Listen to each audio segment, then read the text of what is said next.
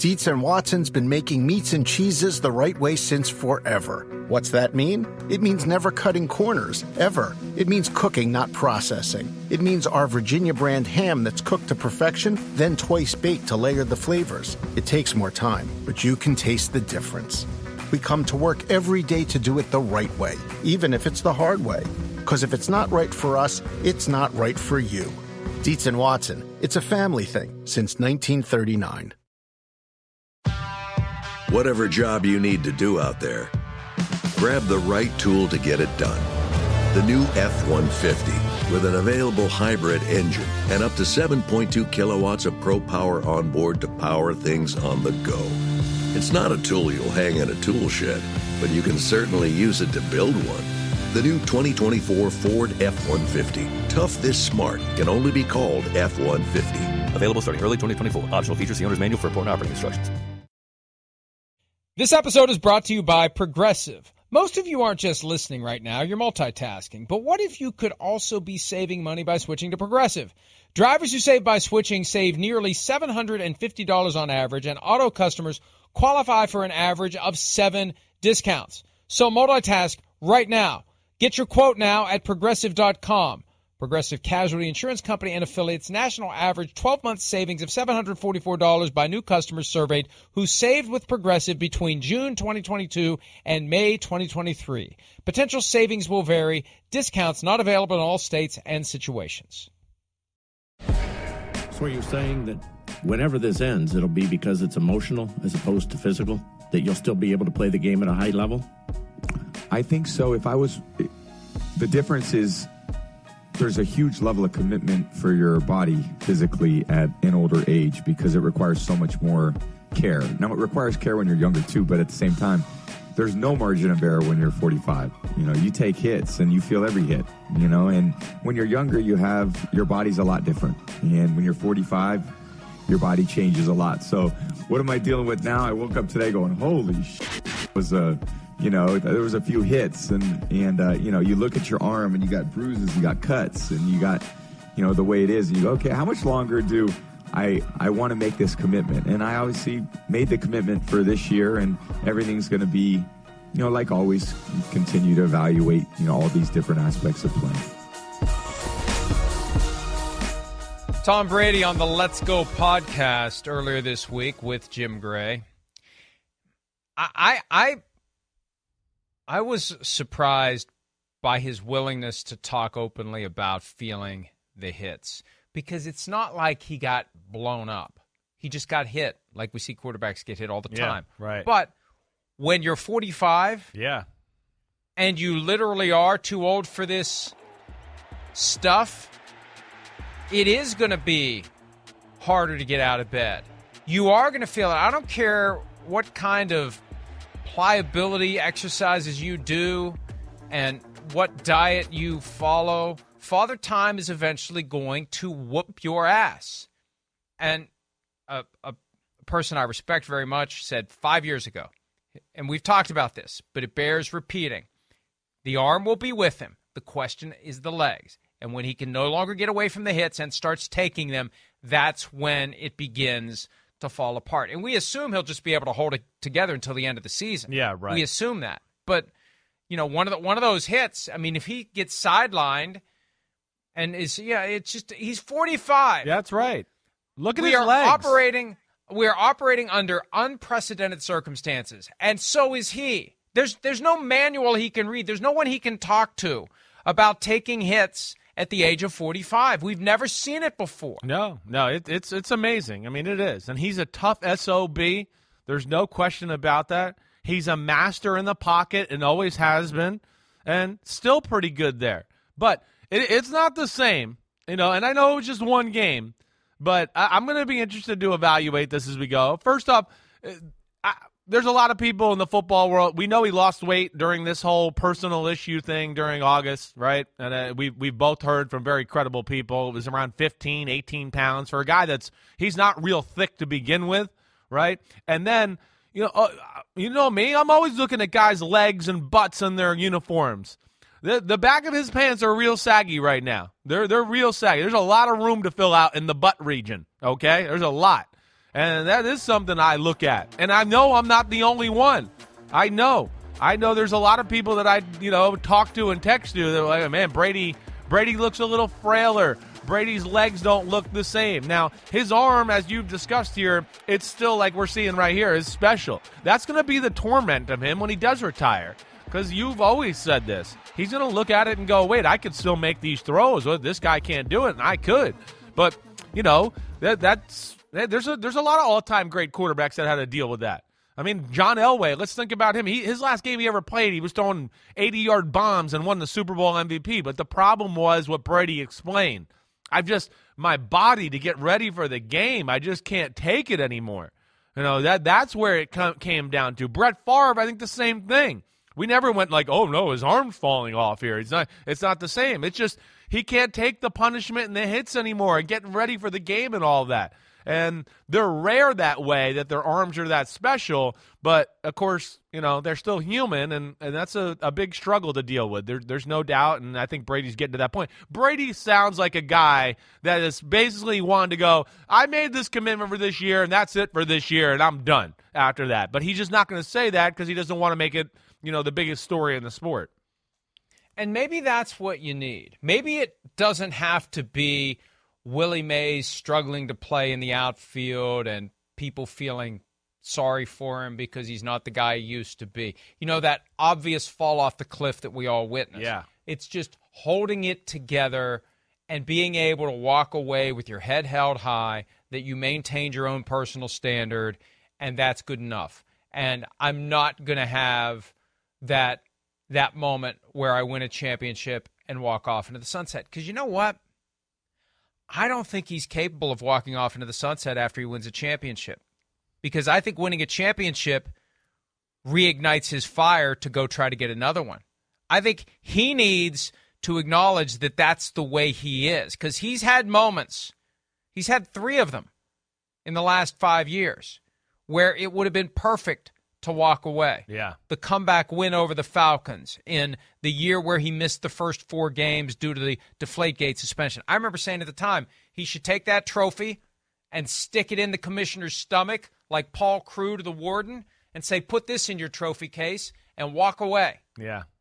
And it would have been beautiful. And that was when his wife, and we're going to talk about some of her recent comments in a minute, that's when she started agitating him. What more do you have to prove? And then he wins number 6. Over the Rams. What more do you have to prove? And then she openly, and he acknowledged it, when he goes to Tampa in his first year there, wins a Super Bowl, she goes down on the field, and she immediately begins, what more do you have to prove? Right. What more do you have to prove? Yeah.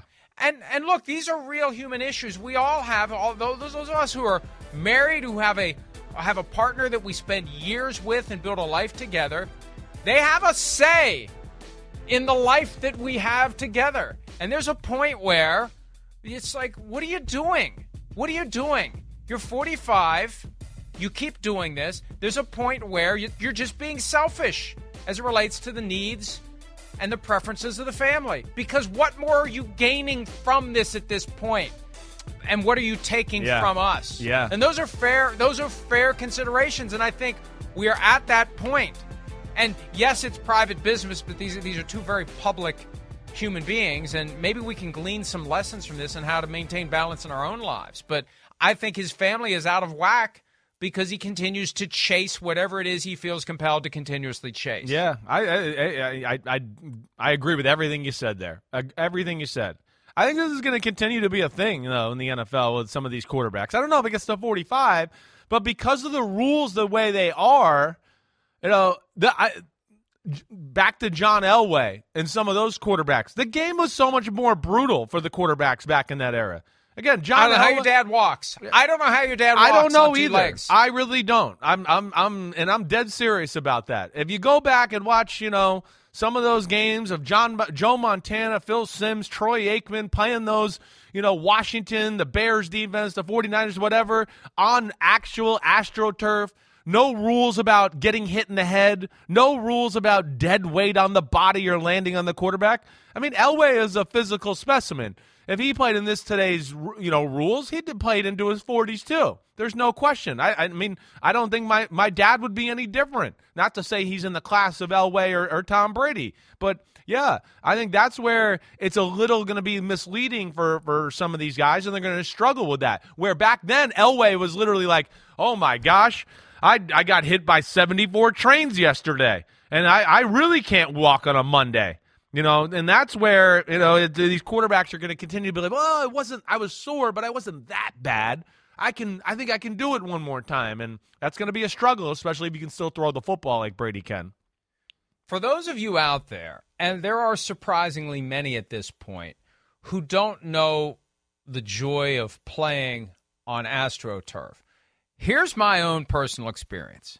Because we used to play a lot of sandlot football when I was a kid, and then you get to a point where you realize you're all too old to play tackle because things break and tear, and it's not good for the life that you're trying to, live otherwise. But the AstroTurf field was always the magical oasis when I was growing up. Because you're out on grass and mud, and it's AstroTurf. Yeah, right, I remember somewhere, somehow, some way, we had access to a real AstroTurf field. And it's like this magical kingdom that we're going to go play. You can't get out of bed. Nothing in your body works the next day because there's absolutely no cushion. There's no give. It's like playing on cement that just has a green carpet rolled over top of it. And so every move you make, it is jarring. It is abuse on your ankles, your knees, your hips, your shoulders, your elbows. I remember literally not being able to move the next day, and I didn't get hurt. And everybody else who did it was the same way. And your dad lived on that stuff at home and in most of the stadiums he played at on the road. No doubt. I mean, it was in the NFC East at that time, too.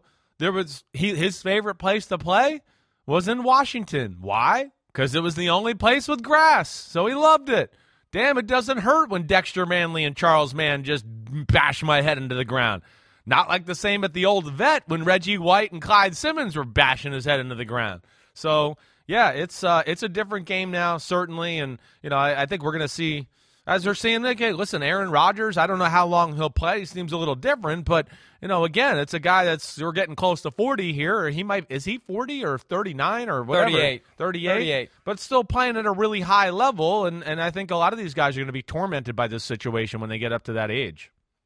And when they get there, there will at least have been others who blazed the trail and ultimately found a way off of it. Now, for Brady, as you said, he's still going to be able to play. And what's he going to do? He's going to slide into the broadcast booth.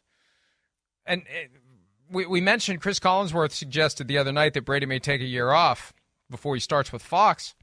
That's going to be part of his torment. He can't get away from it. Maybe he does need a detox year where he just has no football whatsoever because he will watch these guys play. And he will be thinking, what am I doing? Yeah, I can't do this. It's like, you want me to not play, but I've got to sit in the stadium every week and watch somebody else play who I know isn't as good as me. He may be rethinking this whole, and this may be where the 1 year is coming from. Yeah, I get it. Take a year off and get reset. Your family back together. Get that. It seems so like there's some things there. And so you're not tempted. He's going to be tempted. Same way he was tempted back in March to play again. He starts seeing. I mean, look. Let's project forward. Let's say this is his last year. And we'll get to his wife's comments in a minute.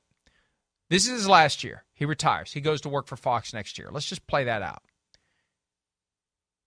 Any quarterback that tears an ACL, suffers a broken bone in his thumb that requires a plate and a screw, and he's going to be out for who knows how long. The first time that happens, what are they going to say? Yeah, especially if it's a good team that we go as a Super Bowl caliber team, right? Here comes Tommy. Yeah. Here he comes. And He's going to have to deal with that constantly. And if there's an opportunity around Thanksgiving to slip onto a roster and go help that team and get that one more, I want that one more, I need that one more, even though it's just going to make me want another one more after that, maybe it does make sense for him to take 2 or 3 years and just get away. And then when he comes back, maybe he won't be tempted. But that's the problem with taking this job. And, $37.5 million goes a long way toward compensating you for dealing with that stress.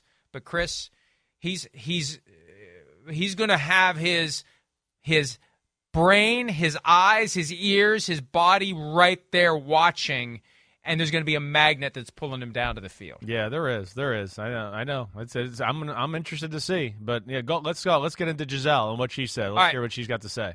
So, a hard-hitting interview with Elle Magazine that posted recently. There's a lot of stuff there, obviously, because it's not a sports magazine, but ultimately there is content regarding the relationship between Gisele and Tom Brady.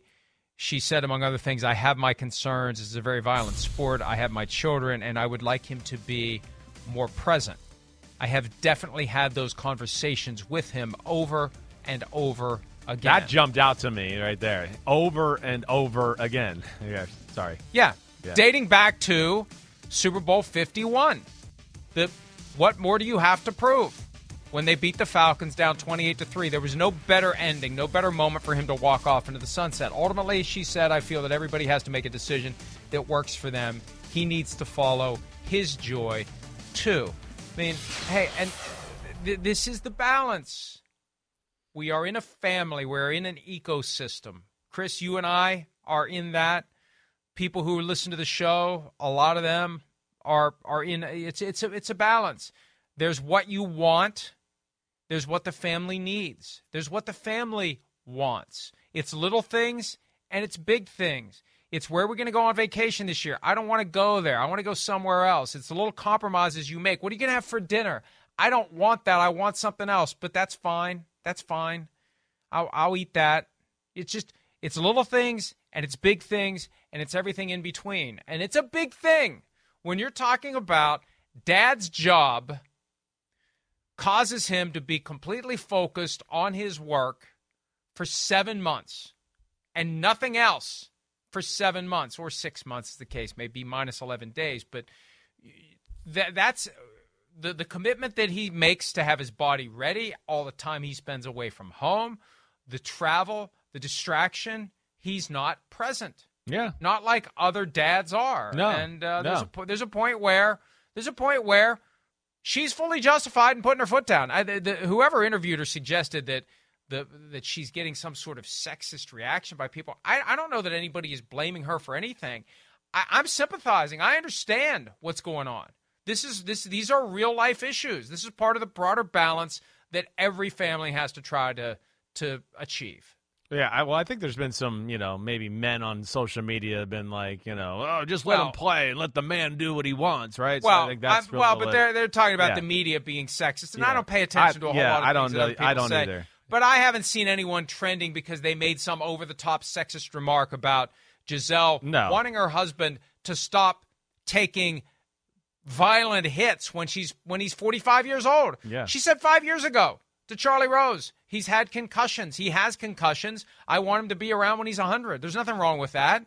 And we're 5 years later, and he's still going. No, I know. It's hard. And it is, like, again, you don't travel a lot as an NFL football player, so that is a good thing. But being present when you're actually present is a thing. I can speak to that for sure. My dad in a big week, a big game, they lost after a game. Yeah, we were sitting in the same, family room watching TV on a Sunday night, but he wasn't present. He was like thinking about, oh crap, we lost, and what could I have done different, and what's Bill Parcells going to say to me, and how many four-letter words am I going to get tomorrow thrown in my way? So it wasn't, and then, then let's start the grind over again. So there's that, and then you do miss, football games and your kids' activities and all of that.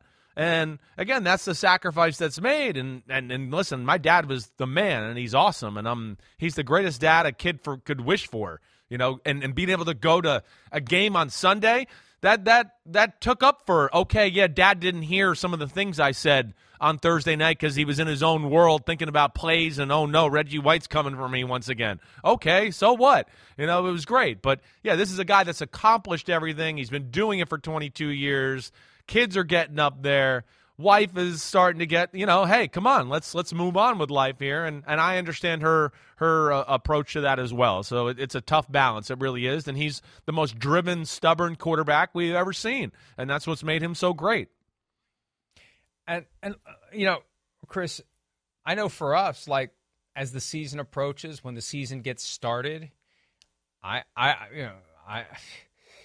I'm not always paying attention. Me too. To conversations in the house. Right. My son was making fun of me last night. Yeah. I'm not engaged with what's actually happening. You know, I don't want the dog coming into my office when I'm busy. And, right. It's you start to feel bad, but it's just a daily challenge. And it's complicated by the fact that he is in a spot that no one's ever been in before. Yeah. 45 years old, still playing pro football at a high level and doing everything he can to hold his body together long enough to keep going. And his wife justifiably wanting him to just walk away. Remember, we had the text messages back and forth. I think Matt Casey was the one who spotted this. When they were getting the crap kicked out of them by the Rams in the divisional round. Right. And they cut to Gisele. To Gisele. She couldn't even watch, right? She wasn't even watching. Well, but there was a sense that this is finally over. Yeah, right. And it's not that she said it, but just the the body language, the demeanor, that not oh come on, let's come back and win, or dismay that they're losing, just relief. This is finally over. And I at some point it has to be over. At some point he does have to acknowledge he is too old to continue to play. Let someone else take over. Let the younger guys do it, because it is a physical, violent game, and it's in his own best interest at some point to just walk away. Yeah. No, yeah. Hey, it's tough. And again, yeah, they do. I think the bottom line is Gisele wants her husband, she wants the father, and she doesn't want to be 15 years down the road and, Tom looking at it going, what's your name? Who are you? I'm your wife, Gisele. Oh, that's sorry. I've been hitting the head too many times. I understand that concern. It's a real concern. There's no doubt about it. So I really think when all is said and done here, and especially with all the current events and August and all that, this is it for Brady. I think you know that. I know that. He's always claimed 45 was the number, and I think that's part of the stubbornness of why he came back, because that's who he is. I said this. I'm going to do it. I said I was going to win the Super Bowl. I'm going to do it. That's what makes him great. And that's just part of the struggle of probably living with him as the significant other as well. But the real question is, will he be able to walk away if he doesn't walk away with a Super Bowl win? And will he be able to walk away if he does get that last Super Bowl win? I think it's easier for him to walk away without the most recent Super Bowl championship, because as he always says, when you ask him what's your favorite ring, it's the next one. At some point, he's got to forget about the next one and take a look back at the ones he's earned and pick one of those as his favorite. Let's go ahead and take a break. Power rankings are up, and we'll answer some of the questions that are at least free from any swear words or over-the-top insults, although there were plenty yesterday, because folks are passionate. Stick around for a discussion about the Week 2 Power Rankings. We'll be right back. What the bleep are you thinking?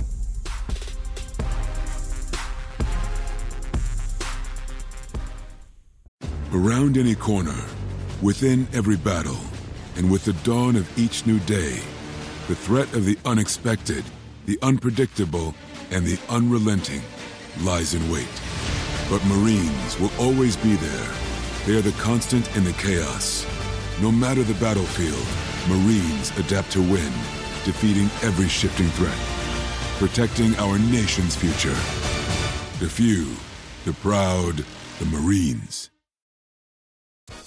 Power Rankings time. Now, look, there's always going to be some shake-up from Week 1 to Week 2 because we're actually playing the game. Some fans out there believe that the top 16 teams should consist exclusively of the teams that won in Week 1. The bottom 16 should consist of the losers. That's not how it works. No. Just because the Bears happen to outscore the 49ers doesn't mean the Bears are going to jump the 49ers. The Vikings beat the Packers. That doesn't mean the Vikings are going to jump the Packers. It's one game. But it's amazing to me how many people think, hey, my team beat the other team. My team should be higher than the other team. Yeah. That's not how power rankings work, people. That's right. It's in totality. And listen, the element, like you may have brought up a great example there.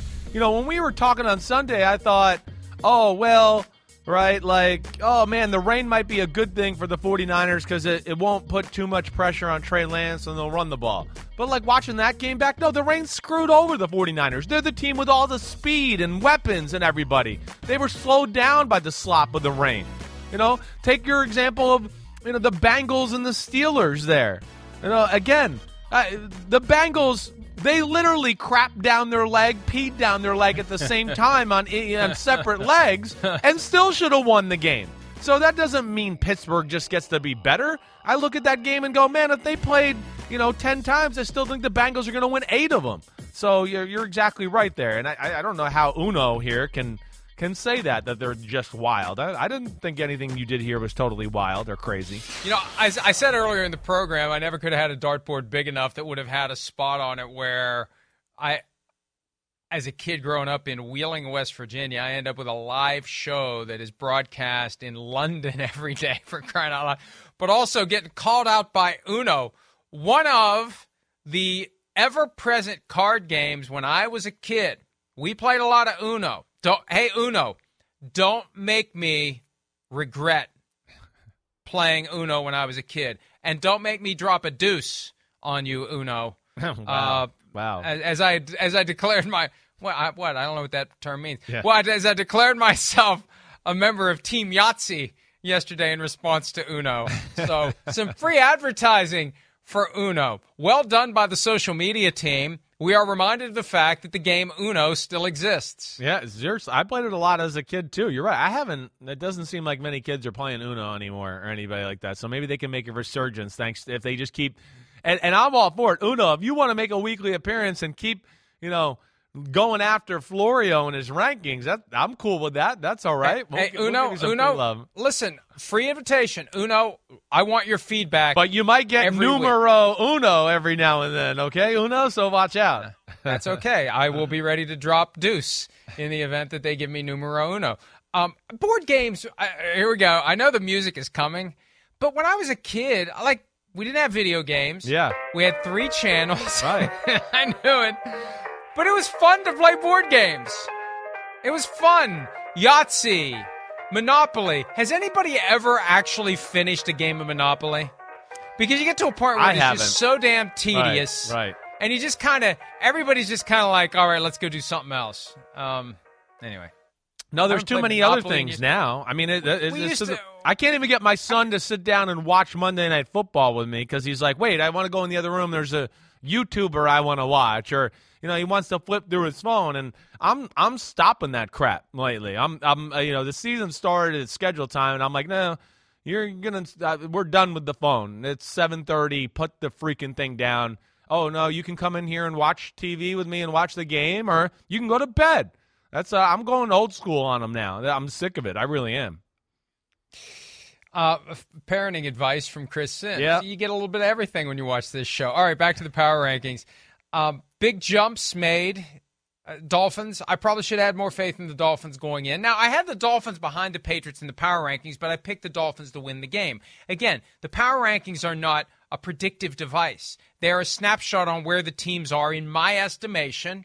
And it's just me. We don't have any panel discussions. We don't do a vote. It's just me. It's one of the great things of having a media outlet dictatorship. I can do whatever I want. I make the rankings however I want.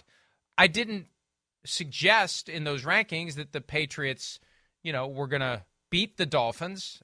And who knows where it'll go. But I was happy with what the Dolphins did, so they move up to number 12. And the Patriots, I didn't like what they did, so they dropped 3 spots. I mean, again, it's all very subjective. I enjoy it because it's all pasta and meatballs, gut reaction to where I think the league is at any given moment. And typically that moment is on a Tuesday morning after we've completed a week of games. Yeah. I mean, I hear you. And again, it's not always just reactionary to, oh, that team won, we got to put them there. And I like some of the things you did in here. I really do. I mean, I look at it and go, I like your 1 and 2. I think that's where I would go with it. I think your 1, 2, and 3 are spot on. I don't know if I feel as strong as you about the Ravens. I'm glad you kept the Eagles at 5. Or not kept them, but moved them up. That's another point. I saw some comments there about, well, the Lions are 30, and you got the Eagles at 5, and they almost came back and won. I get it, but the Eagles went through a thing of when the game was competitive and emotions were high, they were whooping that you-know-what. And they took the foot off the gas pedal, started getting into a little bit like complacencies, normal defenses. And I think that led to a closer game than maybe we'd have liked to. Detroit came back like that against the 49ers last year in week one, too. Were we ready to say Detroit should be right next to the 49ers in the power rankings? Absolutely not. So that's where I think people need to, come to a little different realization, at least in my opinion. Yeah, and that's the Dr. J 144 question. If the Lions are one of the worst teams in the NFL, as your rankings indicate, why is Philadelphia so high after barely beating them? Look, one of the realities for the Ravens and the Eagles, once you got past the first couple teams last week, well, the Rams lost, Bucks won, Bills won, Chiefs won, and the Bucks actually dropped a spot even though they won because it wasn't very impressive. But once you get past them, a lot of the teams that we had lost in the top 10. Yeah. So somebody had to go up. Somebody had to climb. The Eagles won, and, yeah, it was 38-35, but that was very misleading. That's one of those scores that you see it the next day, and you think, hey, they had a barn burner. Close game, exciting game. No. It was, yet again, a Week 1 backdoor cover by the Dan Campbell Lions. They did it to the 49ers last year, fell into a deep hole, and almost clawed their way back. And the same thing against the Eagles. It was a blowout, and then the Lions woke up and scored some garbage time points and made it a backdoor cover. So It's always a weird week, but especially when a lot of your teams in your top 10 lose. And most of the teams in my week one top 10 lost. That doesn't mean they're disqualified from top 10 status. They slide down some. But we know week one is meaningless. It's always meaningless. Teams are going to be far different when January rolls around, and we're going to see it play out one game at a time. Yeah, that's right. Exactly right. And week one is hard. It is. You don't know. We had a bunch of new coaches who, in my opinion, there's a reason these rookie head coaches are 4-1, other than Nathaniel Hackett, who could have very easily made it 5-0, as far as just guys that are first-time head coaches, not counting Josh McDaniels because he's been a head coach before and some of the other ones like that. But it's because they do have a tactical advantage to a degree a little in these kind of matchups. Kevin O'Connell, Mike McDaniel, that company there, Brian Dable. You don't know exactly what to expect from the team. Wait, how's he going to play as the head coach? What's their style going to be? There's no tendencies. There's no book on these guys yet. So that doesn't mean that they're on the better team. Again, I think if the Titans and Giants play 10 times, I'm going to take the Titans to win the majority of those games. There's no doubt about it. But week one, ball bounces a funny way, catch you by surprise here or there, and the lesser team can win. Here's one more from Gong Show West. If Jimmy Garoppolo was the starting quarterback week two and beyond, would you rank the 49ers higher than number 9? That's a hell of a question. That is a good question. What do you say? I don't know. I got to look at the list again. I think I would probably would put them higher. They're currently behind the Packers, Bengals, Ravens. I probably would have, if I knew that they were shifting to Garoppolo, I probably put them at 7. I probably wouldn't have knocked them down at all. I would have treated the week one loss as a mulligan and left them at number 7. Yeah, okay. I got you. I got no issue with that. I hear you. That's going to be the interesting thing to watch with this football team going forward. It is. Hopefully they're not playing in a monsoon this week, and their speed of their running game and their quarterback speed and Deebo Samuel and not fumbling a wet football and all that can kind of show their true colors there. Other ones that I was looking at, the Saints at 19 is one that pops out to me, just as a guy that goes, again, I know they came back and won the football game, but I'm surprised you have them that low. I didn't realize you had them that low to start, just because I thought, we were both in the we believe in the Saints a little bit club there. So that didn't really sway your opinion with the way they came back, and Jameis kind of looked good. I'm in the who replaces Sean Payton. Yeah. You're club. Right. You are. Okay. And I still need to see that. Right. And, yeah, they were down. They've never come back from being down 16 points in the fourth quarter. But they were down 16 points in the fourth quarter. They looked awful until the fourth quarter, and that's when – and, I was on radio with someone yesterday, and they interpreted Jameis Winston's remarks because, remember, I talked to him after the game, and we had it on Football Night in America – that you put all this time into game planning and trying to guess what the defense is going to do, and there's a point where you just have to throw it out the window and let your playmakers make plays. I guess you could interpret that as a slap at the coaching staff. I didn't. I thought it was positive from Jameis Winston. Exactly. That, hey, you know, we came up with a crappy plan and it wasn't working, and we just kind of threw it out the window and then it worked. No, it's an acknowledgement that sometimes your plan isn't going to work and you have to have the flexibility to pivot, Nathaniel Hackett, to a different plan on the fly. Yeah, so that's right. I think what happened ultimately was positive. But again, it's not like they came back and beat a great team.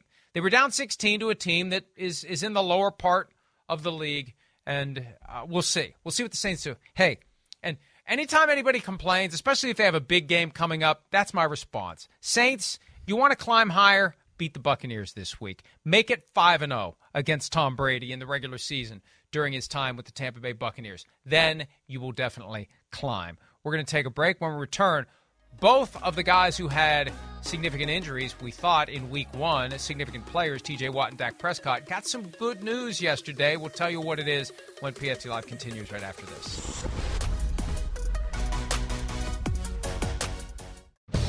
Let me say this, man. We're probably in a lot better place than we were after the game, and usually that's the case, and that's why I don't always say too much after a game, even though there might be speculation out there. I can definitively say that TJ won't play this week, but I won't make any commitments beyond that.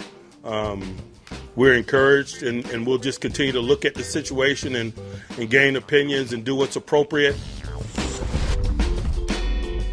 Mike Tomlin, encouraging news on TJ Watt, who suffered a pectoral injury on Sunday, and the lip readers out there saw him say, "I tore it," as he came to the sideline. There was concern he was going to be out for the season, that he would need surgery. We said on Football Night in America that there was optimism that he'll be back sooner than later, and it sounds like he will be. Mark Caboli of The Athletic, who's covered the Steelers for the entirety of Mike Tomlin's time there, said, based on what he said yesterday, he wouldn't say that if he didn't believe it. So we're going to see TJ Watt. We may see him maybe in as little as 6 weeks, Chris, which is great news for the Steelers. Yeah, huge news, huge, because I still don't have great confidence in that offense, and I think their defense needs TJ Watt and his playmaking ability, which was special on Sunday once again. I mean, him and Cam Hayward and Minkah Fitzpatrick, it isn't for those three, they don't win the game. I mean, they were, and even Highsmith off the edge. You know, they were beasts, but, yeah, they need him. They got to play through their defense. That's where their bread and butter is, and he's just such an awesome football player. He's so disruptive. He's kind of the lifeline of their defense, the energy of their defense. You know, but this is one where I do like, okay, maybe he's back week 7 or week 8. You know, I just, you know, I wonder how good he'll be, how effective will he be. He's not going to be able to lift weights or do anything like that here in the meantime. So strength isn't going to be the same. And I always worry about re-injury with these type of things. So I just this is one where I just go, I hope they take it slow. Don't rush them back just for the sake of rushing them back. We talked about that yesterday as it relates to Dak Prescott. Yeah. And here we are. Yeah. Dr. Jerry Jones yesterday on 105.3 The Fan in Dallas talking about the timeline for Dak Prescott, which is far different than what we initially were led to believe. Yeah, it's I think what we're going to do here is we won't be putting him on IR, which means that we want him to be a consideration for playing within the next 4 games. We will not put him on IR. We feel very good after surgery, after listening to the medical people, that Dak has a real chance to be back out there throwing the ball pretty quick. If we thought he wasn't going to be ready to go for 4 games, until after 4 games, we would put him on IR. We're not doing that. We think he can come in and play, so we don't want to not have him out there practicing. We want him getting prepared, and we'll see how he handles this thing, how it heals, mainly how he can, his strength, how he can grip the ball, what his status is. That's Jerry Jones again. Chris, sorry, I didn't make it as clear as I could have that I was thrown to the sound, but you know, not putting him on IR is big because you carry him on the roster then. And that's one fewer spot that you have on your 53-man roster for anyone else, like, say, a quarterback. I mean, Dak was the only quarterback on the active roster. They brought Cooper Rush up from the practice squad as part of the elevation thing that you can do. And they're going to need, I would think, 2 quarterbacks on the active roster or 1 and a guy from the practice squad that you bring up. But they're going to get through it. And he may be back If they knew he definitely was missing 4 weeks, they would put him on IR. So they're going to try to get him back within 4 weeks, which is great news for the Cowboys because it means that the season isn't automatically over. But to your point, are they bringing him back too early? This is one where I do have a little concern there. I'm not going to lie. Just because it's Dallas and it's Jerry and it's the panic is already starting and, you know, Jerry runs the team and probably said something in his own slick way to Dak, you know, I think you can get back early. I mean, you know, I know enough stories about Jerry. That's the way he can be. Can be very convincing to no matter who it is, anybody. So that's where this is one I'm going to put under the classification of I got to see it to believe it. I got to see it to believe it. That's hopeful surgery thumb. Man, I mean, 4 weeks, wow, I would be shocked to see it. This one does feel to me like, whoa, we didn't look good. Whoa, we're desperate to have you back. Whoa, can you do anything to get back earlier? What's that surgeon? You said it was a good surgery? Oh, well, okay. And then Dak's a competitor and wants to be back and says the right things. Again, I know this is all speculative, but I don't know. It just seems a little fishy to me. Like I said, I got to see it to believe it on this one. Yeah, I agree with you, and I think they're targeting the game at the Rams Week 5, 1 week before a trip to Philadelphia on Sunday Night Football, NBC and Peacock. So we'll just see because there's a big drop-off from Dak Prescott to Cooper Rush. And as I said yesterday, you got to ask yourself, what percent Dak Prescott is better than 100% Cooper Rush? You're talking about a plate and a pin, and I would say give the guy more time. The problem is no one in that cocoon is going to be saying, let's take more time. The player wants to play. The team wants him to play. And chances are we're going to see him back on the field, and we're going to wonder why he's not playing as well. We'll know why. Just like Russell Wilson last year after he rushed back from that finger that got mangled when he jammed it into Aaron Donald's arm. He wasn't the same guy. No, he was not. He came back before he should have come back. Right. No, you're right. That'll be the big thing is, yeah, even if he does get back in a timely manner, you just go, okay, is it going to be good? I mean, is he going to be able to hit an open receiver down the field? Is he going to have control of the football? As we discussed on yesterday a little bit, the thumb is the most important finger as far as throwing the football as I'm concerned. You can't really control it or grip it or make any awkward throw if your thumb doesn't have a good grip on there. So, you know, that's where it's going to be interesting as we go, and I'll be interested to see how quickly he heals from this and is back on the practice field. We may need a ruling from the back room on this. The thumb is the most important finger, maybe a Simsism. Because the thumb is not a finger. Oh, the thumb is an appendage. Right. I got you. Right. Yes. I forgot about that. I don't know that counts. I don't think it does. I think you're getting technical on me there. You know. I think most people in the world go, hey, you got 10 fingers on your hand. Like, they don't go, oh, you got 8 fingers and 2 appendages. Like, they don't do that. Yeah. So don't get too technical, lawyer guy over there. But it is the opposable thumb. The opposable thumb is the thing that has allowed us to climb to the top of the food chain.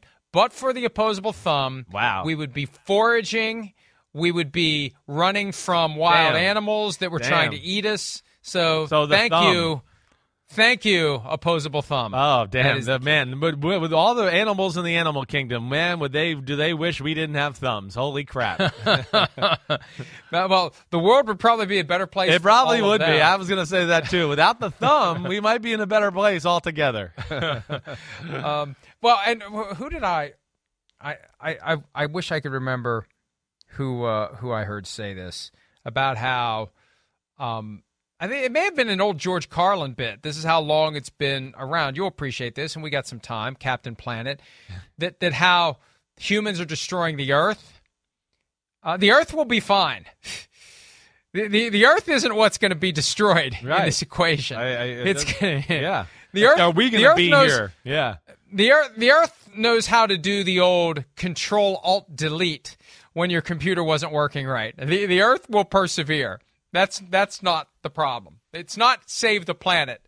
It's save the people who currently think they're in control of it, even though they're not. Let's go ahead and take a break. Some feats of strength from Week 1, plus a buy the hype draft coming up later on this Fournette. Oh. Look at this. The devastating chip block on Leonard Fournette on the long pass from Tom Brady. That's an interesting conversation. Jones.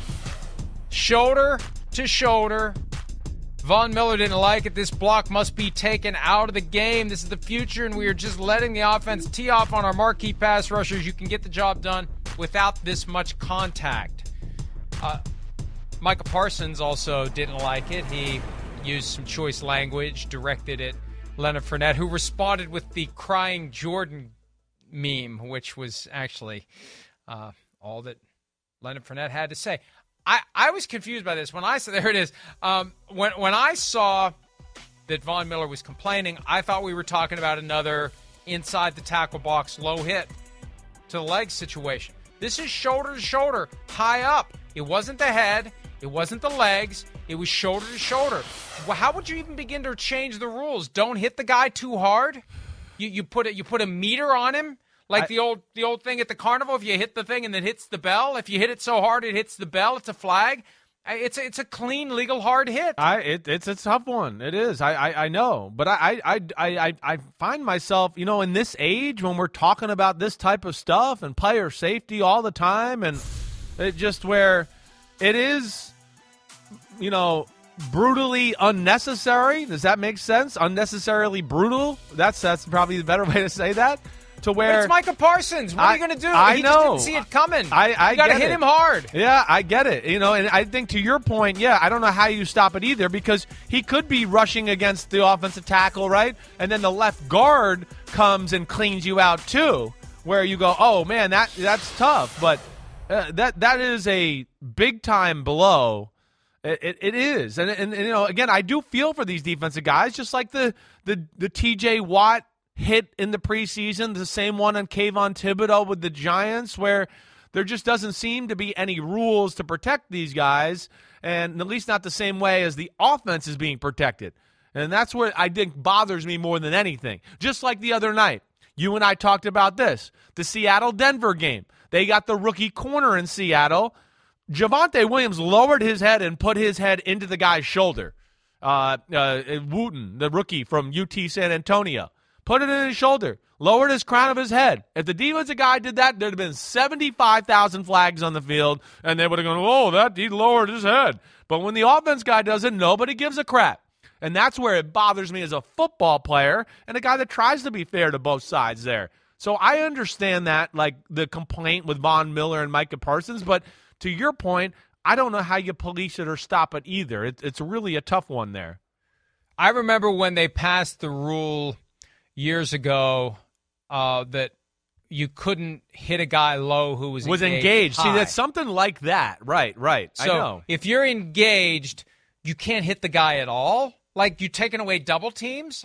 That's where it's hard to find the line. I know. How do you tell the difference between a legitimate up high double team block versus a guy who's engaged gets hit by someone who is moving toward the opposing goal line? This isn't a blindside block situation.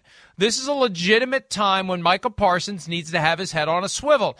And Leonard Fournette shouldn't have to run through the potential scenarios of whether Parsons is getting around the guy, is coming at him. You're right. I mean, the whole idea is this guy's one of the best pass rushers in the NFL.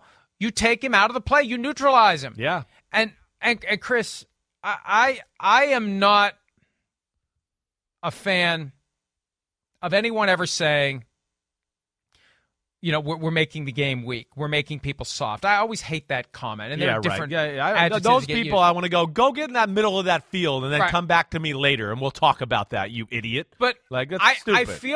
I feel like the hyper attention that's being paid to health and safety, which is good. Right.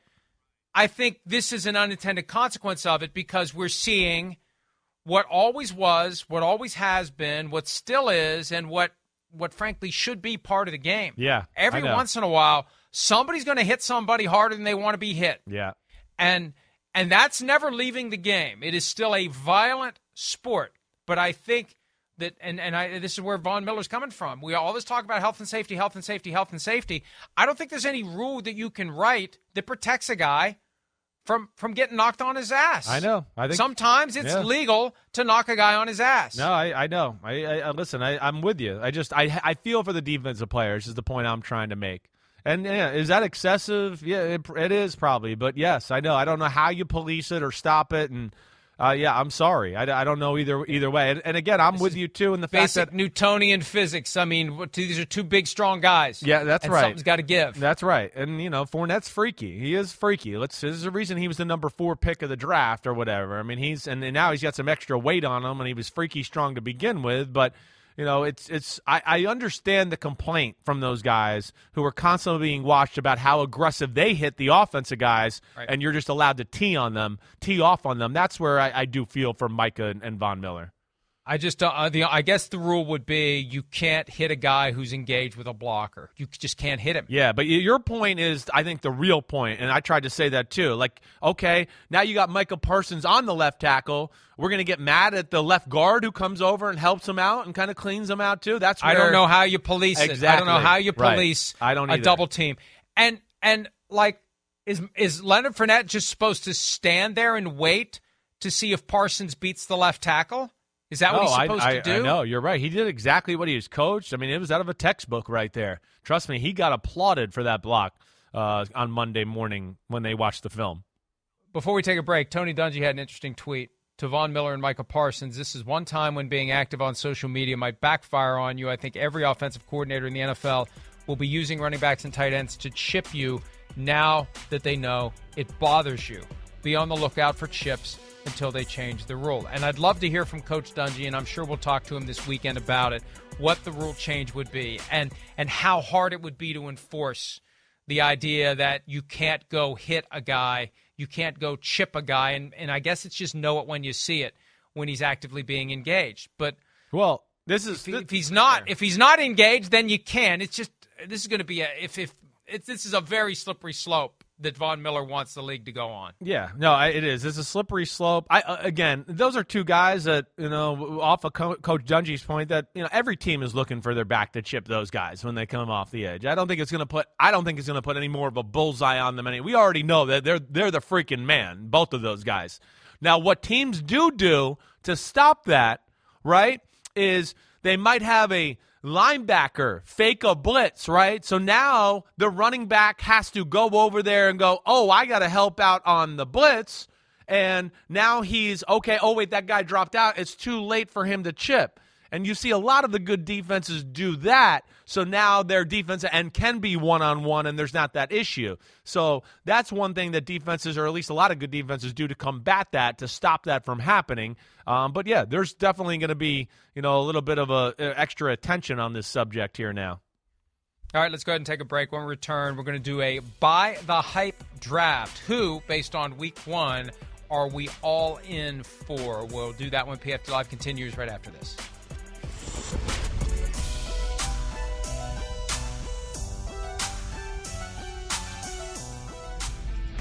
All right, time to draft the people, teams, whatever, where we're buying the hype. And we actually have bought enough time to have a trivia question today. Oh. A rare sighting. It's like Sasquatch walking through the woods where he would be in full control if we lacked opposable thumbs. What do you have for him? Yeah, I know. Yeah, is he real? I don't know. I mean, I got my daughter, who's like 16, still thinks he's real. She watches all those stupid shows and everything, and she's still trying to argue with me that it's real. So I don't know. All right, this is very on topic for today. How many cards are in a deck of Uno? More free advertisement for Uno. Yeah, hey Uno, let's have a check here at some point, Uno. 52 is in the standard card deck, so I have a feeling it's not that, but it's going to be an even number. I'm just going to say 48. Yeah. Now you're a little low there. It's 112 in the deck of Uno. 112. Right. Get the hell out of here, Uno. I was surprised by that too.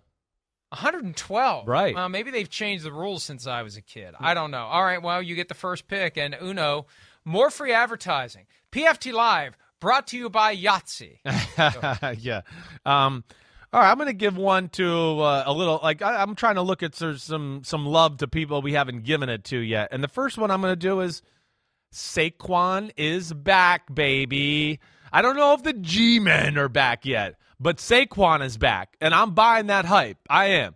I mean, he had 3 rockets up his ass on Sunday, period. It's special when Saquon's healthy, okay? And it just, to me, I'm going to buy the fact that he's going to be a weapon throughout the year yet. We haven't talked a lot about that game over the last 2 days. I don't know how much you got to talk about it on Monday, but that was a big win, and they don't win unless Saquon Barkley breaks that, what was it, a 68-yarder down the left sideline. The game changed from that point, so I give him a lot of credit. Glad to see him back in action there. Healthy, motivated, contract year, chip on his shoulder, rocket up his butt. I guess that's the best combination. That is, and, right? If he stays healthy, it's going to be a special year, comeback player of the year, and who knows what else for the Giants, for Saquon Barkley. But if they're going to contend, they need him to keep playing like he did. I mean, look, I've talked about it. Are you going to? I know you are. As soon as you start doing your wishy-washy, yeah, of course you are. No, but look, we've been saying all offseason he's going to be the Cooper Kupp. He's going to be the Cooper Kupp. And what happened right out of the gates? He's the Cooper Kupp. He's the Cooper Kupp of that offense. And it would be, as you said, the Packers were aware that number 18 in purple is pretty damn good. It would be nice to cover him. But I think part of it is the way they're going to move him around before the snap is not going to be easy to do. No. Because he's already gaining separation before the ball is even in the hands of Kirk Cousins. Yeah, I don't understand the game plan all there that way. And you know, and even watching that back, they didn't move him around as much as I thought watching him. You know, but what I want to just question is, like, Green Bay has 2 first-round corners. Did we draft 2 first-round corners to play zone the whole time? I don't understand that all the time. I know you can't play man-to-man every play, but I don't get that. And, yeah, he was special, and I think you're right. He's on the way to Cooper Kuppville. Here's another one I'm going to give a little love to. The Commanders' pass attack, Wentz and his weapons. I think I'm going to buy the hype that I believe they're going to have to ride his right arm in the passing game for them to win. I don't think their O-line and their running attack is going to be good enough. But Wentz, who's got a big arm, can push the ball down the field. We've seen him kick some butt in the league before with some of those weapons, those 3 receivers added to Logan Thomas at tight end. I think they're going to be a handful to cover them week in and week out. I'll go with the Buffalo defense. I thought it was funny the other night during the game when I think Chris Collinsworth said, hey, the Bills may be providing the blueprint for slowing down the Rams offense. Yeah, as long as you can just put Von Miller on whichever team the Rams are facing. Right. Having him there and being able to get consistent pressure with 4, dropping 7 into coverage, keeping everything in front of you, stymieing offenses, and not letting them match what they're seeing Josh Allen and company do.